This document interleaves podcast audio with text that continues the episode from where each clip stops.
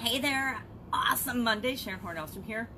Let's talk about the expression feather in your cap and how you can use feathers in your cap to supersize and grow your business.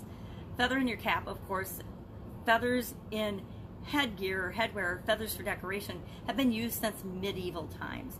And even the American Indians had their, um, I don't know what their headbands are called, or the, the chief's um, headdress would have feathers in it, and the feathers represented wins in battle or um, over defeating one's enemies. So the more feathers you had, the more successful you were, and the higher you ranked in the organization.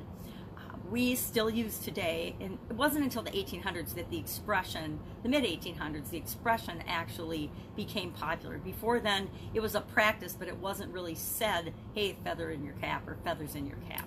Meaning, of course, that you accomplished something, accolades for something, a great achievement, um, an honor, a special honor would be represented when people say, "Oh, you, that's a feather in her cap. That's a feather in his cap," meaning, "Hey, he or she achieved something." Um, we still look at accolades and outside um, recognition in in every industry. Every industry pretty much has its way of an organization as well has a way of ranking people and how successful they are within that organization. Sometimes if it's a business, hey, the CEO is the top ranked person in the organization, right? And he probably doesn't have a feather in his cap, but everybody knows who he or she is. Um, education, diplomas, higher levels of education. You know, we get letters after our name based on our accomplishments and the um, the levels of education that we've gone through, or the certifications, or the additional training that we've received. We have trophies for winning things, winning tournaments, winning awards. There's lots of awards and award ceremonies, and again, in almost every industry.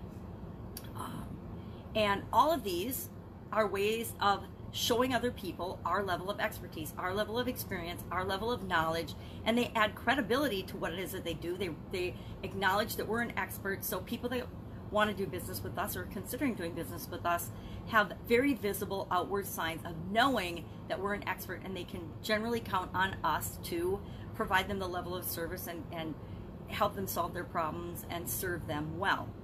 Um, it's interesting.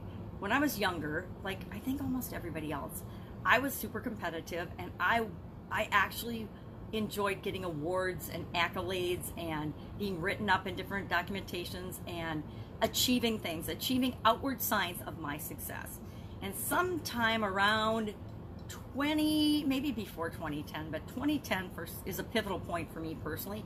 I remember all of the things, all of the awards, all of the, the outside acknowledgement of what I could or was achieving fell away and it didn't really mean that much, if hardly anything to me. It was kind of like achieving a goal. When I got a goal, I was happy about it, but I was already on to the next thing.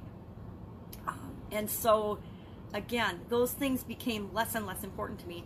And I realized that what really mattered was how did I feel on the inside about what I was doing and being and, and accomplishing and how I was showing up in my businesses and in my world and in my job. That became more important than whether I was getting an award or not, or whether I was getting a promotion or not.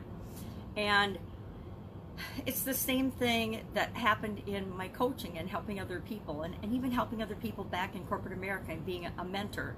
I realized that it was a lot more fun and exciting, and I felt better about and more rewarded by helping other people to achieve their goals and their dreams and to get to the next level of what it was they were trying to accomplish and do than I did with me doing it. And maybe it's because they're tied together. I get my sense of accomplishment and my purpose and my goals are tied to helping other people to succeed, solve their problems, and get what they want in life.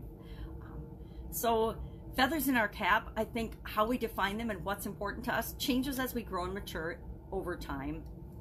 And um, it's important to know that as powerful as it is for us to achieve awards and be successful, when we're growing and supersizing our business, when we're trying to make our mark in the world, when we're trying to create a business that impacts other people and sometimes the world, hopefully, because if we're impacting other people, we are indeed impacting the world.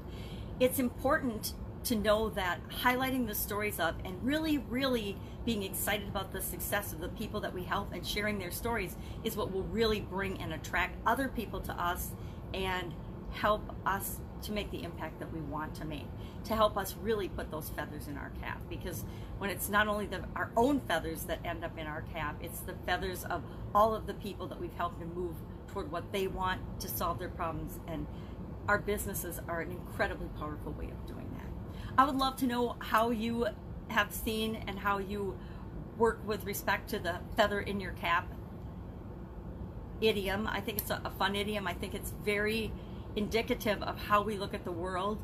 Um, a lot of people's influence and power, as seen by other people, is determined by awards and and, and feathers that they've achieved and, and put in their cap. And so we want those, we want to accumulate those, especially as we're starting our business. But as our business grows, we switch over to sharing the success stories of the people that we've helped and the people we serve, because that's what will really help supersize and grow your business.